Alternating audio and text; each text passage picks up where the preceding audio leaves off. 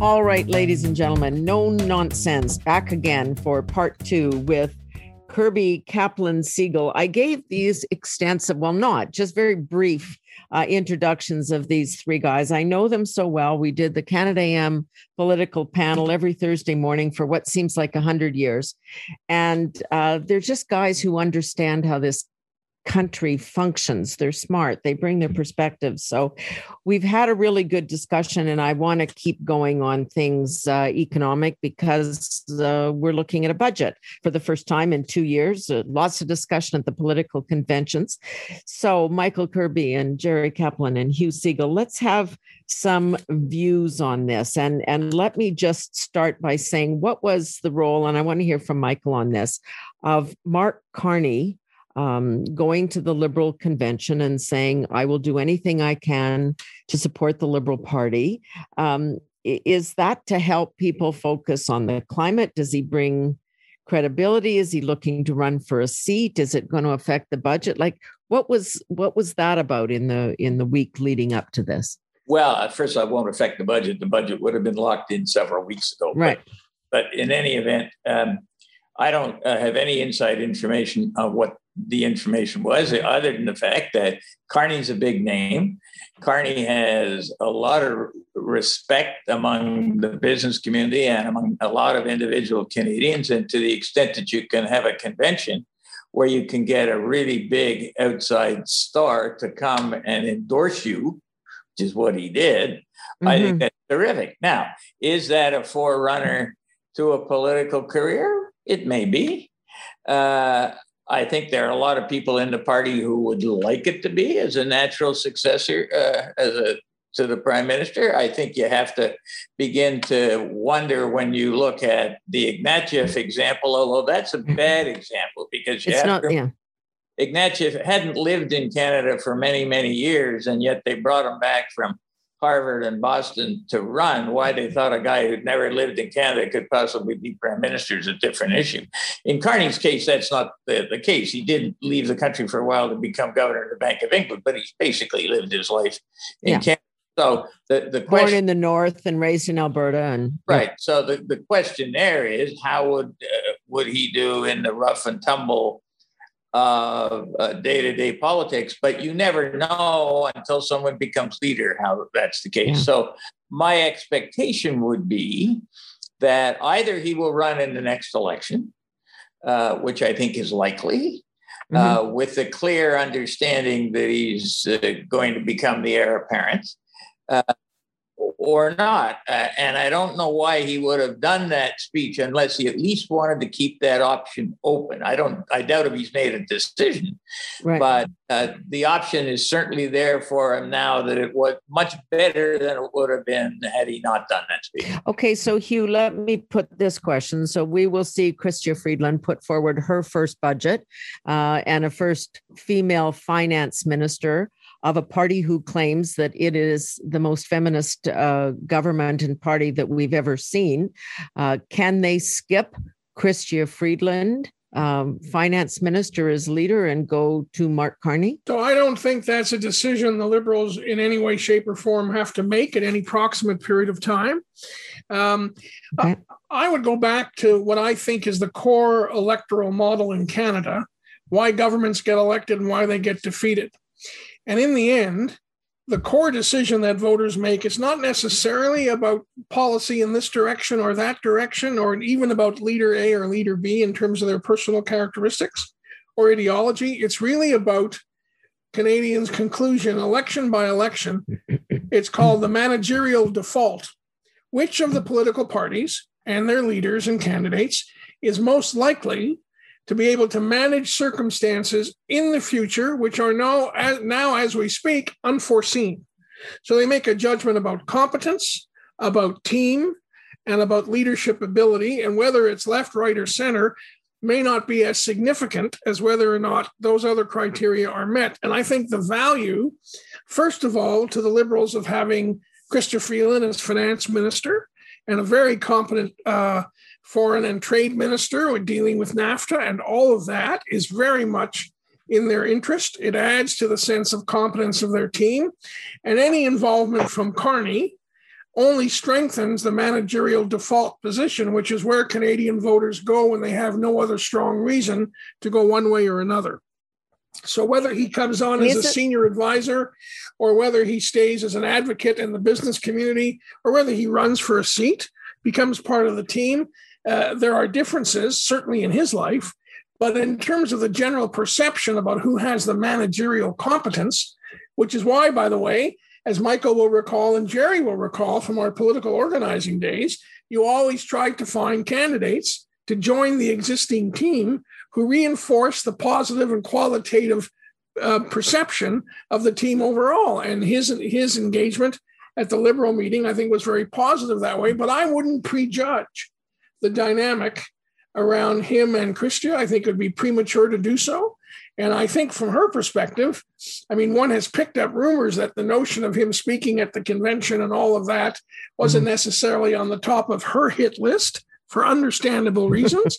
But that being said, she's conducted herself always in a completely professional and competent way.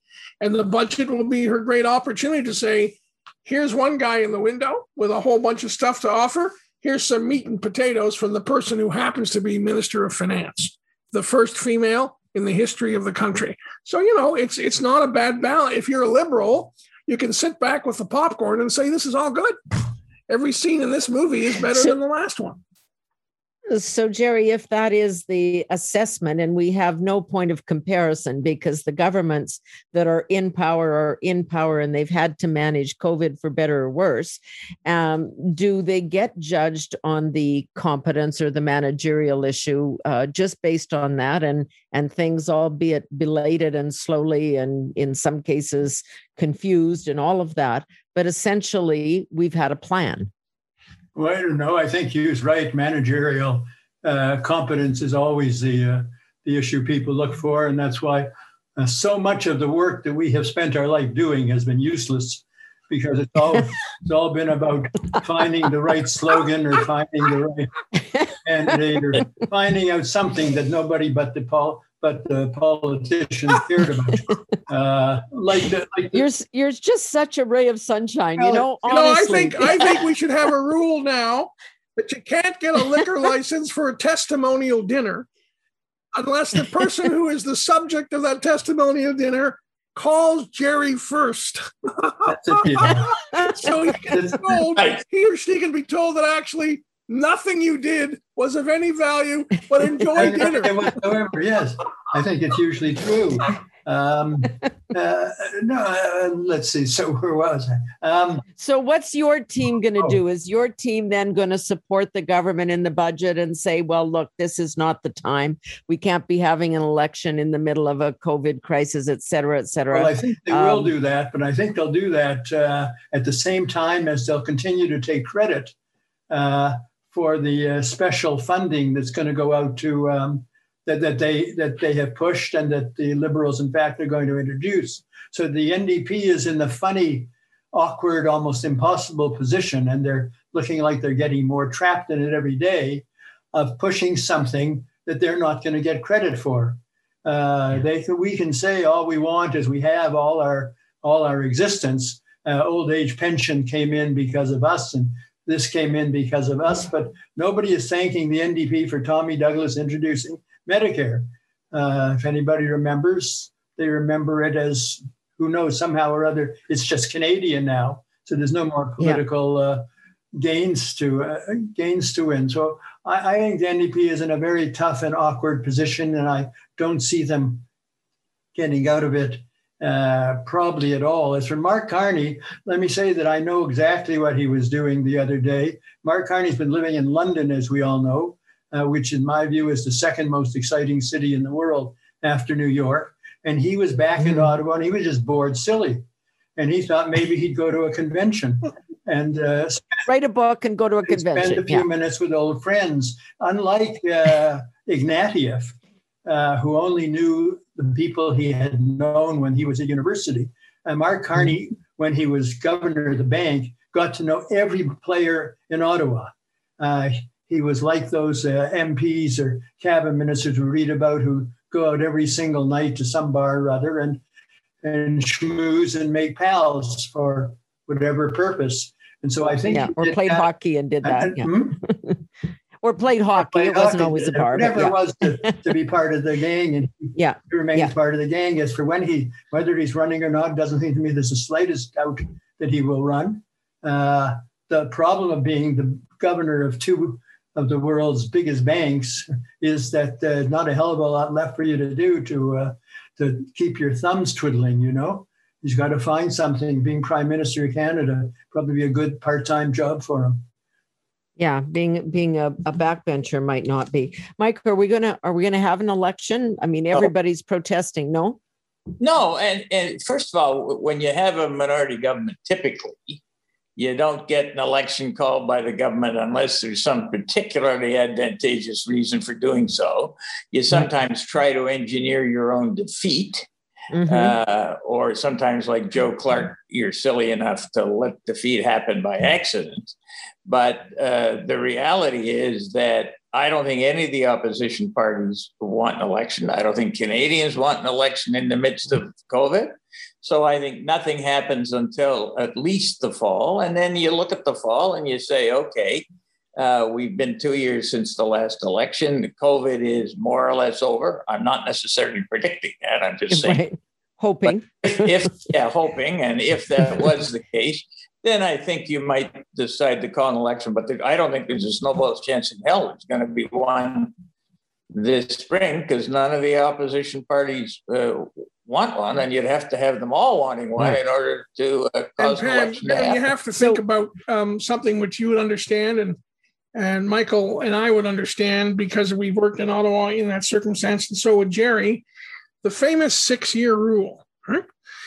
If you're in Parliament and you serve as a parliamentarian for 6 years, you begin to get a pension, which is 3% a year of your best salary, whatever. So there's a whole bunch of people in the bloc, particularly, some in the NDP, not as many, but some in the Liberals, and even some in the Conservatives, but mostly it's Liberals, New Democrats, and bloc members who have no interest in any election taking place one moment sooner than would otherwise be the case, because they want to get as close to their 6 years, if not over, as possible. So that's another factor that will work against a premature election.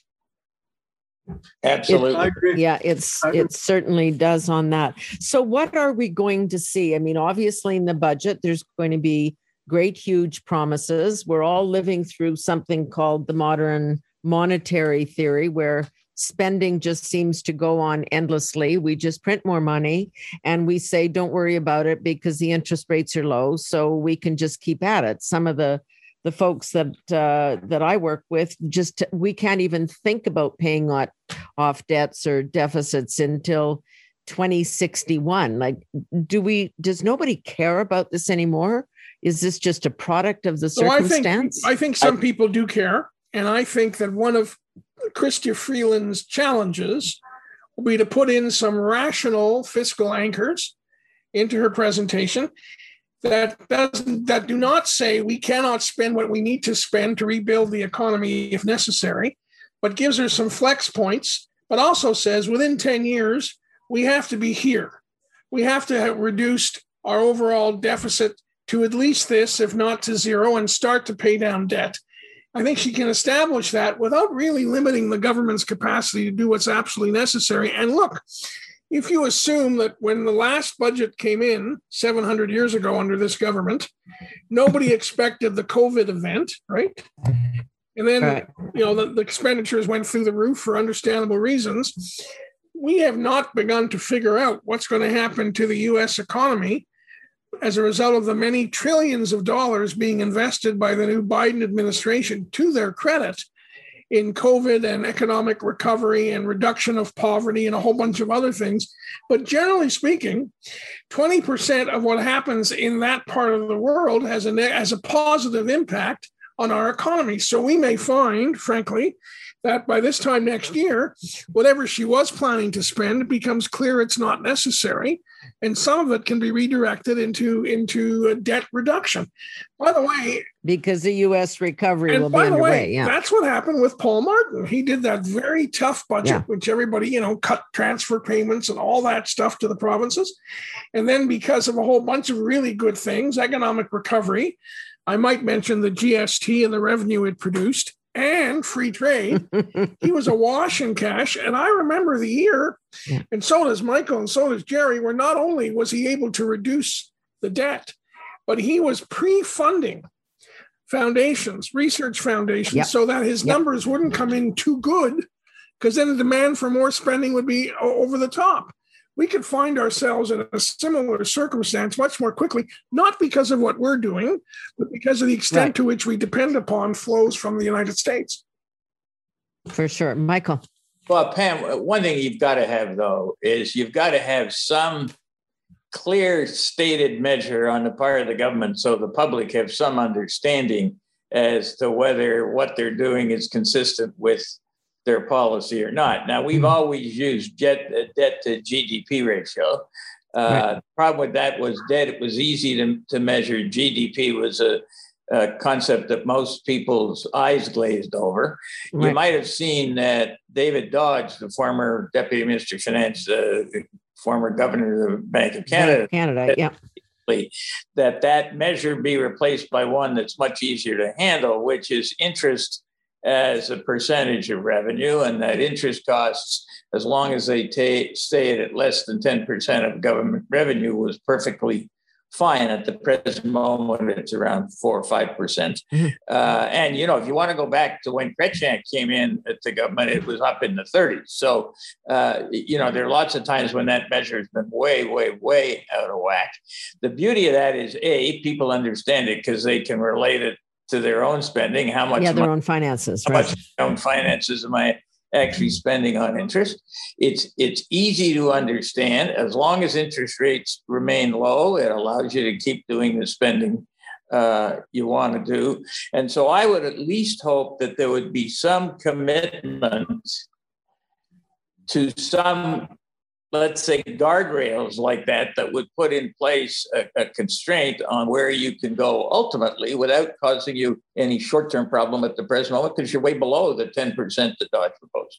Let me add another perspective briefly. I know that you're getting a little anxious about time. For the last 40 or 50 years, the Western world has been in the thrall of conservative economics.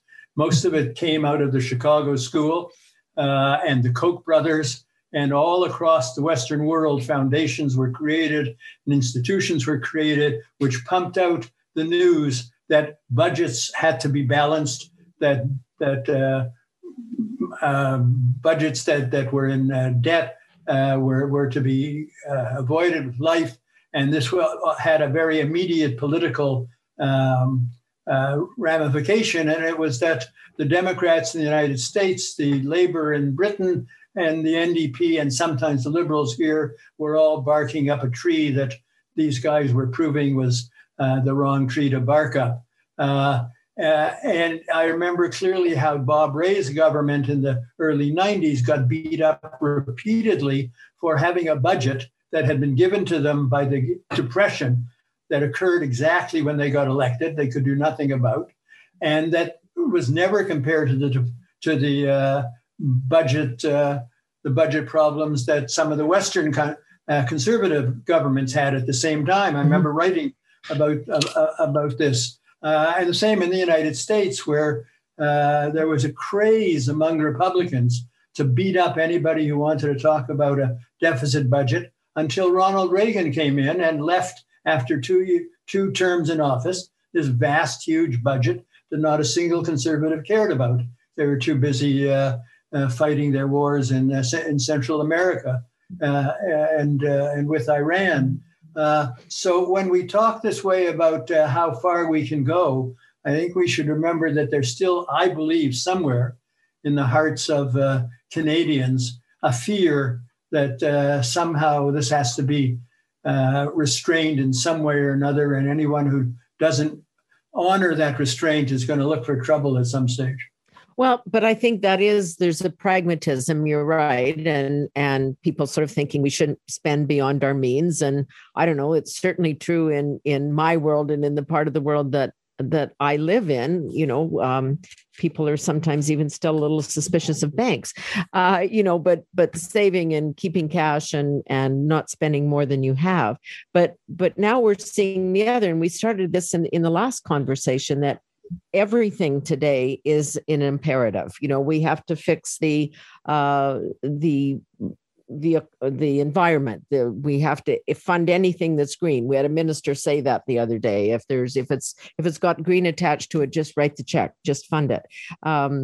We have to help everybody through COVID. We have to deal with food insecurity. I mean, the list is long, and if everything's an imperative, then nothing's an imperative, Michael. That's part of the theory. Well, that's right. And people will raise everything to be imperative. And I think the budget, right, the leaks on the budget have said that the imperative is going to be early childhood education and daycare and so on. So working women can get back to working if they want. And above all else, everything that's ever been showed about schooling has showed that early childhood education is the best single thing any government can do to ensure that a child ultimately ends up with in a position where they can get a good paying job down the road.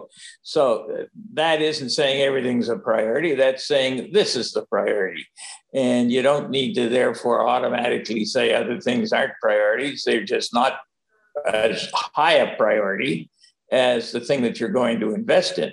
And governments have always done that. They've never said that something is not a priority. They just ignore it for a while. And so by definition, I guess, it's not a priority, but they don't explicitly say so. Say it, it isn't. Hugh, I want to come back to your point and hear from everybody, because we are, of course, we know, totally dependent on the U.S. in terms of trade. And when they're healthy, we're healthy, and vice versa.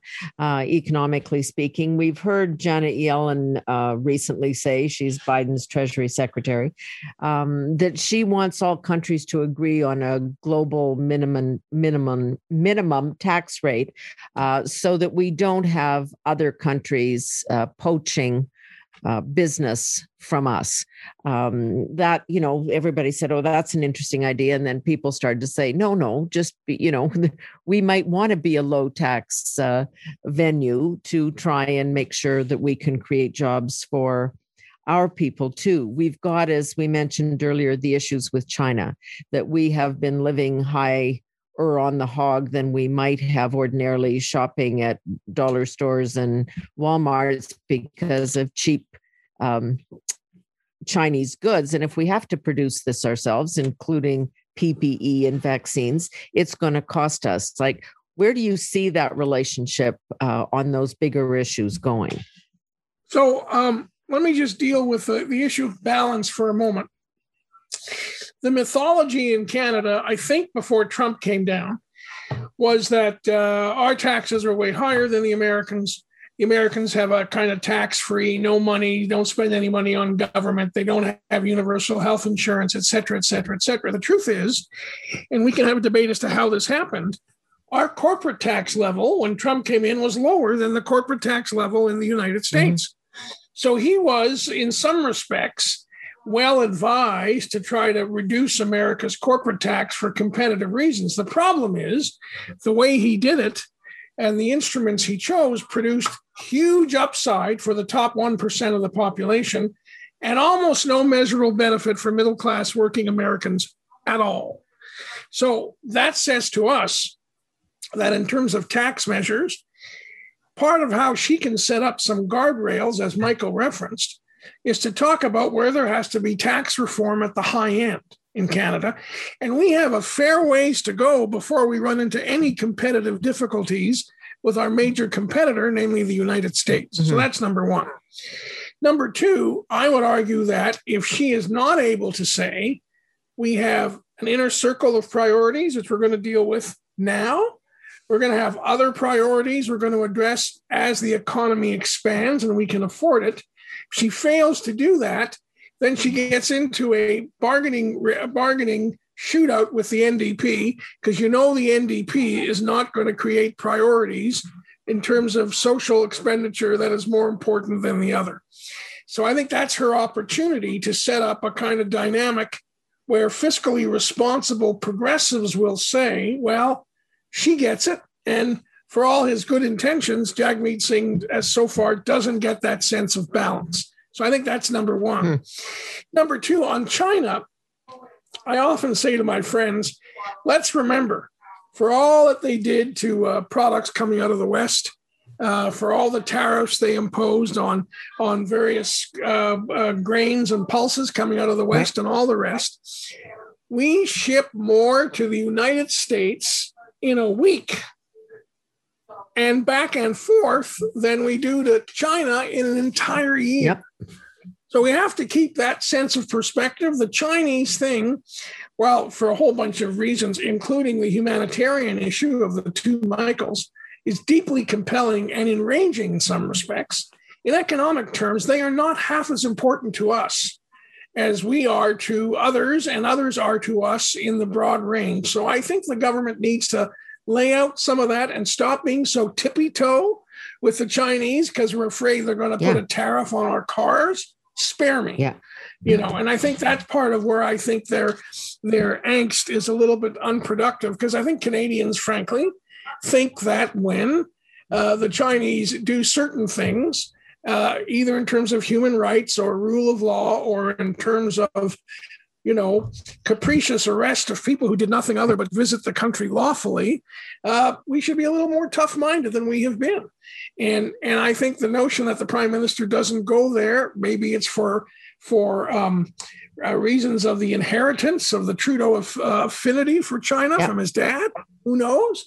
I think he limits the sense of Canadians' belief in the acuity of their government on issues like foreign policy. Jerry, I know you were trying to jump in there. Was I? Okay, then I will. It looked like it. It sounded like it.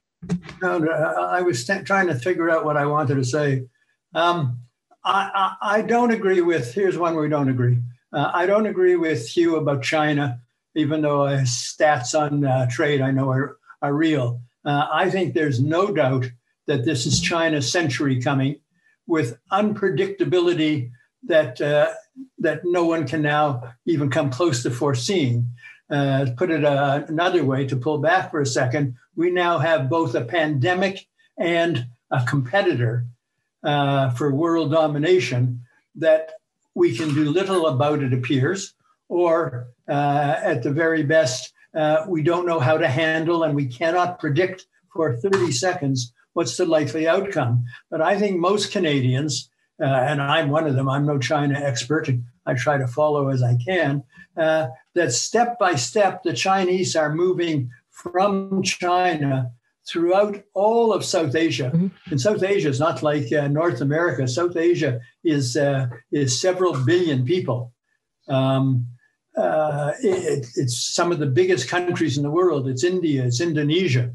That's what's happening in Hong Kong. And they are moving out across through the Middle East. That's what the belt and whatever it is thing that nobody can understand is. And they're investing billions of dollars across Africa, making friends there.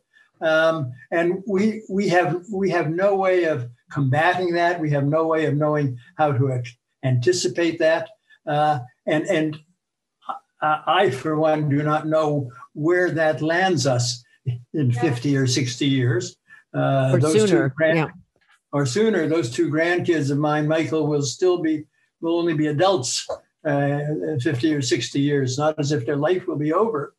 So this is going to have repercussions on today's generation, and we have no way of dealing with it. That is the bigger picture, Michael, which is we have always been tied to the U.S. and they're our largest trading partner, and we theirs, and all that kind of fact that we know. And if China really is emerging, and I don't think anybody disputes this, as the next superpower, or call it whatever we want to call it, then we have to be anticipating that. On the other side, Hugh's right. We've got to break this, and we talked about it last time, the naivete that we have toward China, that if we're somehow nice to them and don't say anything rude, that they'll let the two Michaels go, that we can't make a decision about boycotting the Olympics because that might offend.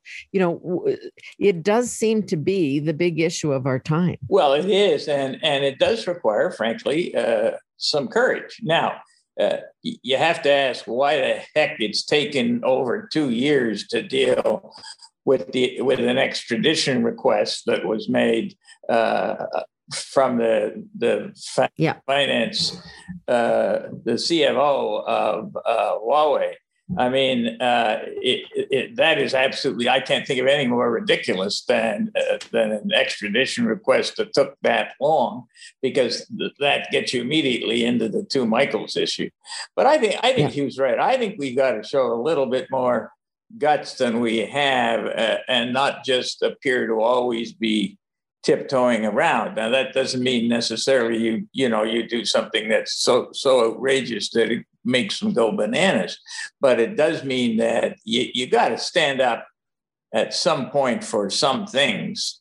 And some of the things that are going on in China, particularly in the human rights area, are such that I think you have to have the guts to stand up and not let economics be the thing that's going to bother you, because, as Huey says, it's a very small part of our economy.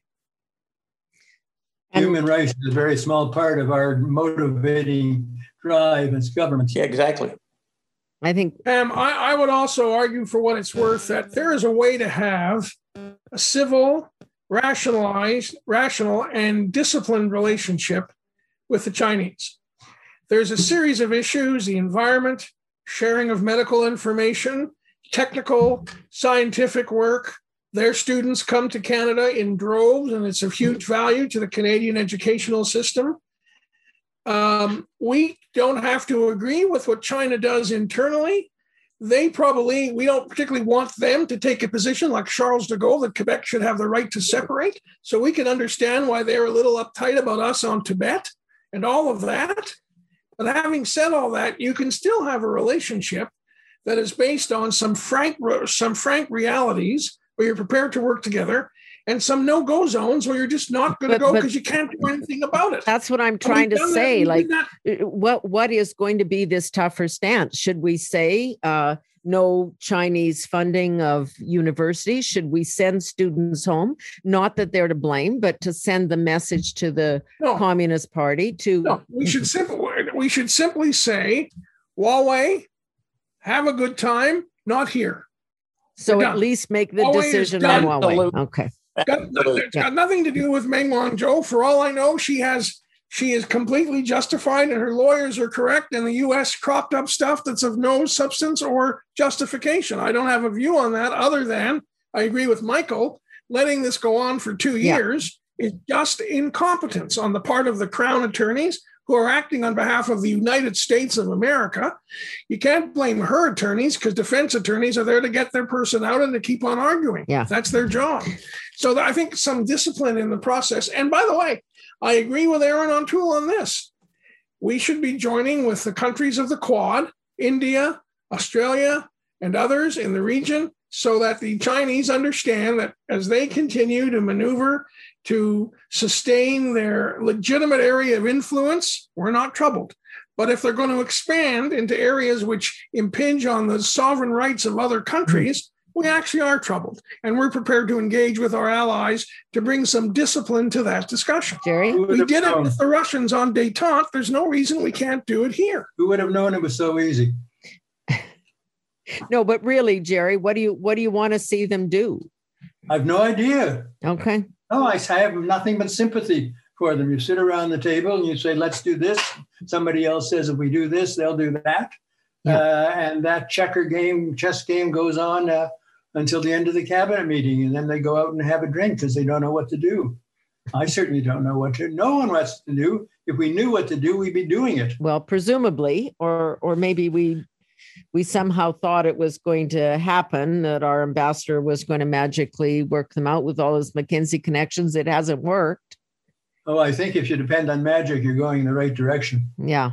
All right. Can we just change topics for a little bit here? I just want to ask a couple of things, because Prince Philip's death is not going to change the world, but it does put a focus on the monarchy, along with the Harry and Meghan interview and all of this.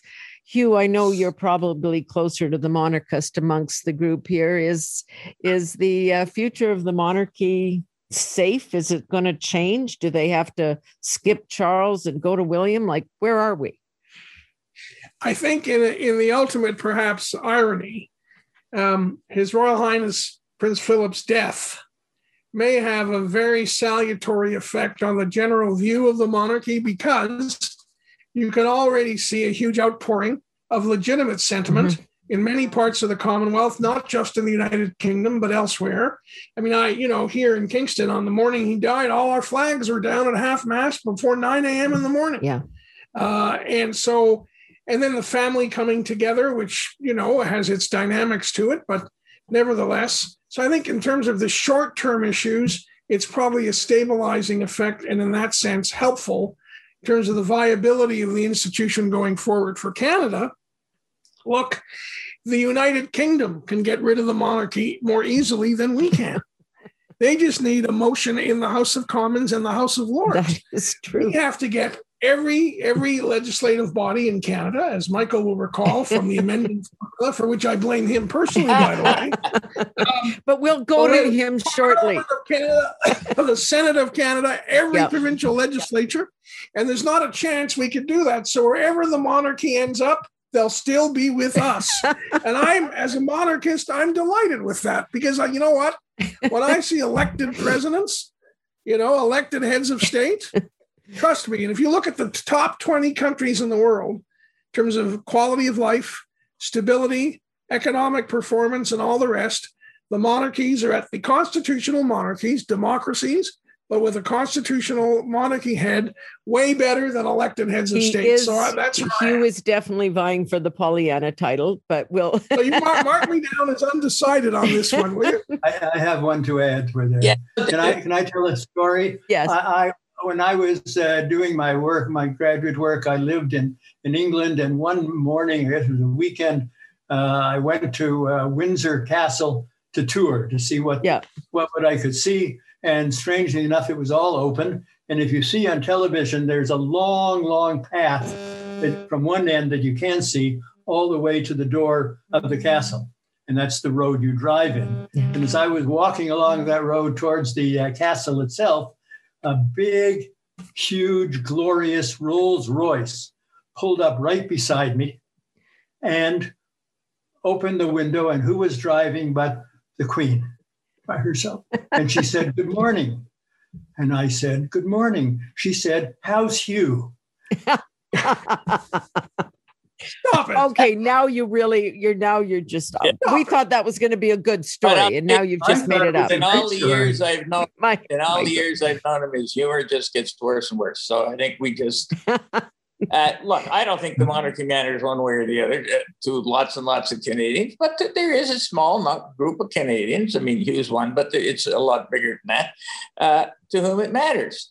So even if Canada could get rid of the monarchy, I don't know, given all the other problems and issues of importance of the day, I don't know why any government would provoke a debate over something that is hugely emotional. So it wouldn't be a rational debate. Hugely emotional to a whole lot of Canadians, and a whole lot of other Canadians are indifferent about.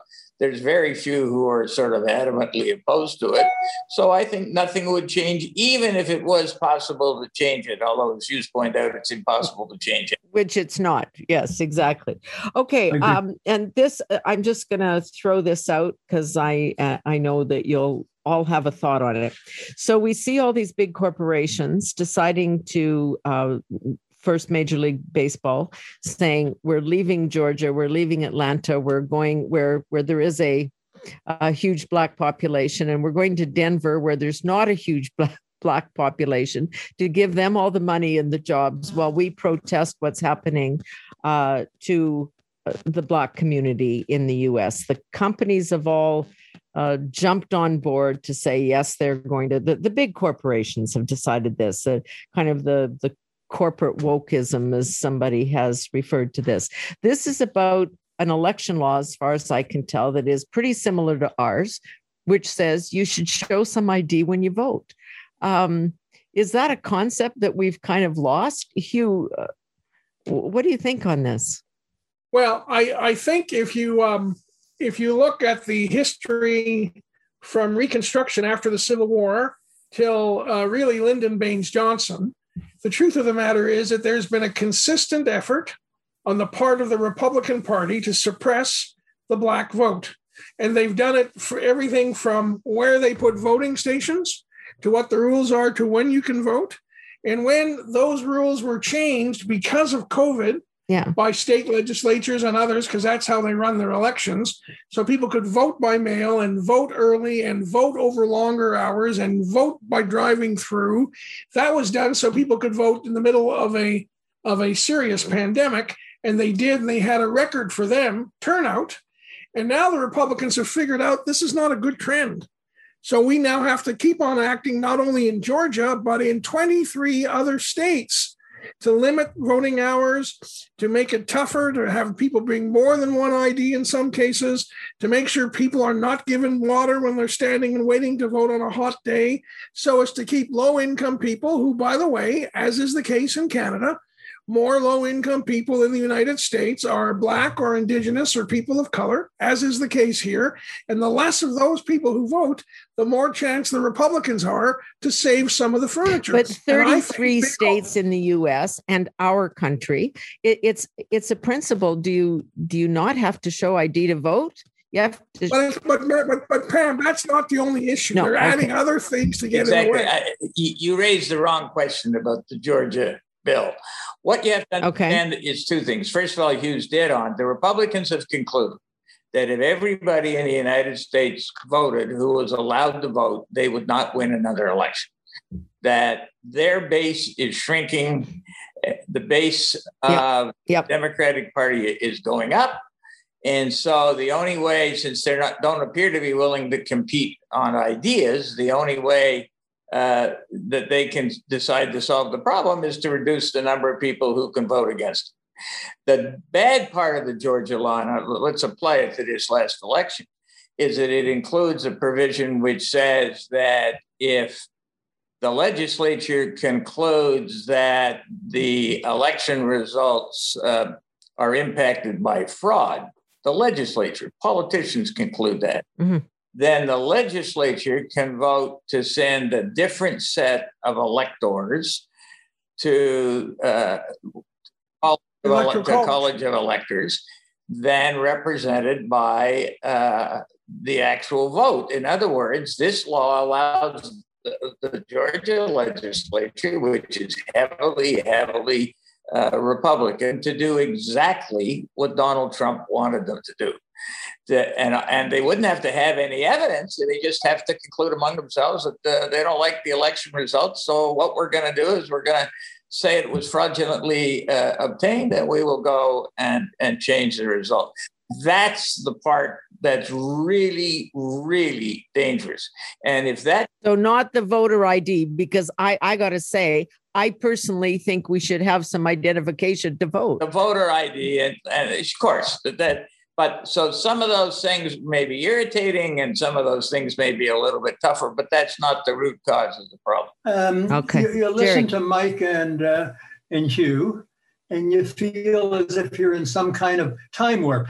This is a conversation that could have been had, that in fact was had, when the United States was formed in 1776, when Black people were considered only 3/5 of a vote for the purpose of counting electoral votes. Or you could have had the Civil War, which was 150 years ago. Or you could have had the Politics Act that Lyndon Johnson passed in 1965 after he took over from Kennedy. It is saying that we are a white country and we are going to say a white country and we're going to do it any way we possibly can. Never mind kneeing Black men in the neck, never mind any of that trivial stuff. The point is that we're keeping power. And if we have to go back to lynching, well, the knee in the neck is a form of lynching, then we'll do that too. And when you think that this is really happening and that half the United States at least approve of it happening, then it just seems to me terrifying beyond words.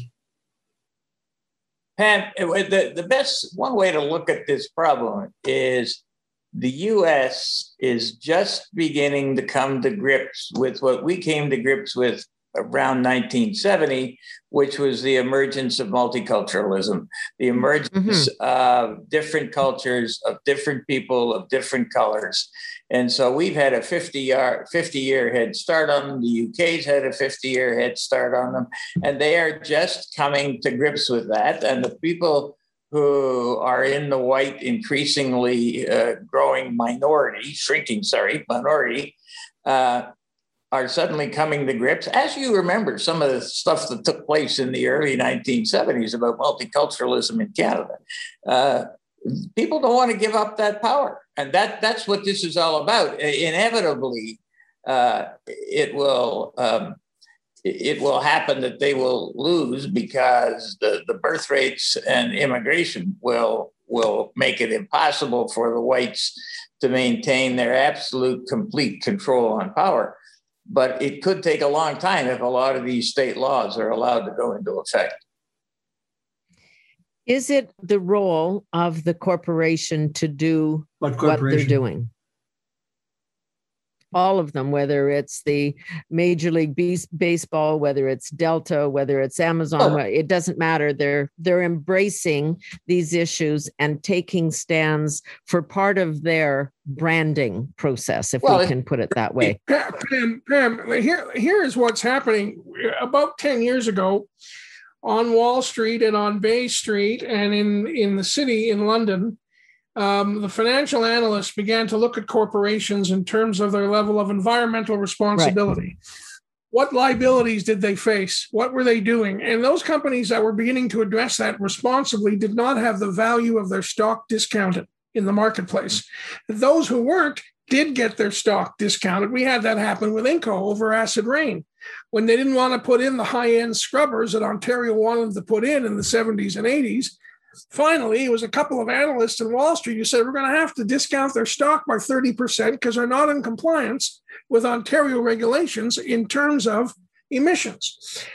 We now have a new phenomenon, which I think is constructive, called ESG, equity, and sustainability and governance, where companies are being judged by how they deal with those issues. So for a company to say in a state where it is based, like Delta or Coca-Cola or the Bank of America, we don't give a damn if Black people are losing their votes, none of our business, not on anymore. It's not acceptable. They will pay a price on the value of their stock. So quite aside from wanting to do the right thing and perhaps from some perspectives being a touch too woke, they have a financial incentive to manage this properly, which is how you see the world changing pretty dramatically. And there's an issue that we know little about in Canada, I think it's fair to say, because it gets very little public exposure here in our media, and that's reparations. Mm-hmm. But across Africa, in the Black parts of Europe, and in a lot of the United States, Black people and some of their non-Black friends are demanding reparations for the centuries, not years, but centuries of exploitation on which these corporations were built, on which the countries were built entirely. Slavery, not being able to vote, all the redlining of housing, the minimum wages, all the ways that people of color have been exploited over the years. And there is a strongish movement that it's time the corporations paid those reparations. But, sorry, go ahead. The fact I like the best of all of it is when slaves were begun to be free in early 19th century West Indies, and when the French, for example, freed their slaves on what became Haiti, they paid reparations to the slave owners, not to the slaves who they freed, but to those who owned the slaves and were losing their slaves now. And that's been the story in essence since then. And I think these guys are trying to get out ahead of it. We've had this debate in this country, Michael, and you know this, the Trudeau the father versus Trudeau the son. We should not be paying for the sins of our fathers. We should not be saying we're sorry for crimes we did not commit. That debate is still there. Well, it is, and the saying "sorry," I've never had problems with that, because if you say sorry for something your father did, that's one thing. If you start to get into paying reparations, I think you're into a much, much more complex problem. How do you draw the line? Where is, how much money does it cost? And it doesn't get you looking forward, it gets you looking backwards. So I don't have to be in favor of that, whereas I have no problem with the apology. Except to say this, when Stephen Harper rose in the House of Commons and apologized for residential schools, something which took place long before he ever got elected to Parliament, and the first prime minister in the history of the country to apologize for something which began before Sir John A. Macdonald became Prime Minister of Canada. There was also a plan that was launched at that point for reparations for those people who had been in those schools, and a commission to determine the eligibility for those reparations, plus a Truth and Reconciliation Commission to look into it on the assumption that that was a good way to go forward. I think part of what we're going to have to come to terms with respect to our First Nations brothers and sisters is very simply this. Reconciliation is good. Doing away with discrimination is better.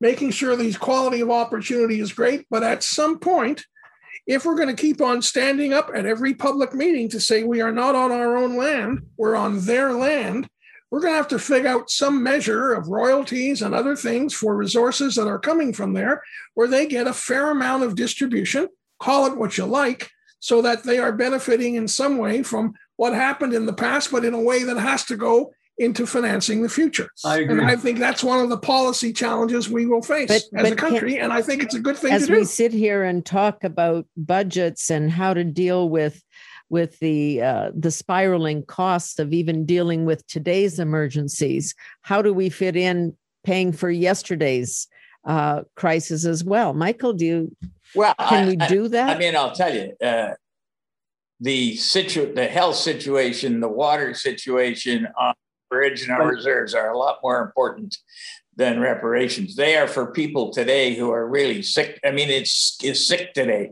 It is scandalous, absolutely scandalous, what the federal government has allowed to happen in both the healthcare field and the water field, just to name two. And we've got to deal with those issues. And if you're going to spend money, that's the place to spend it. Pam, we now spend billions of dollars a year in the Department of Northern Affairs, Indian Development, Crown Services, all of that, right? Which is it is what it is, despite the good people working in those departments trying to be helpful. What we really should be doing is saying to our First Nations and brothers and sisters, you set up a not-for-profit corporation owned and run by you, with appropriate audit and other standards, and we will flow the money that used to flow to that department to you, for you to spend on water and education and university scholarships for the kids and all the rest.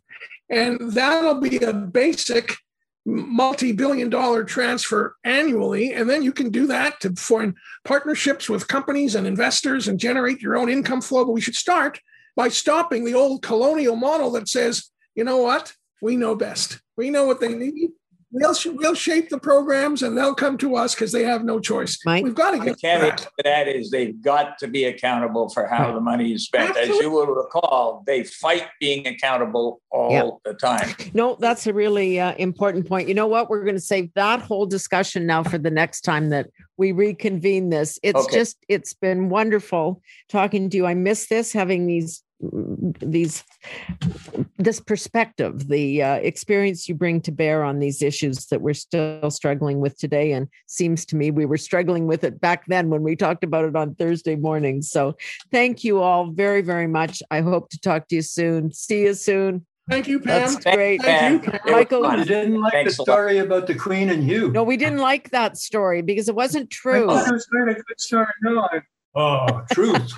When did we start bringing truth into these companies? No, it was coming from Jerry, so that's not really a conspiracy. Good to see you all. Thanks again. Nice to see you. Michael Kirby, Jerry Kaplan, Hugh Segal on the issues of the day. That's it for No Nonsense. This time around, we'll talk to you soon.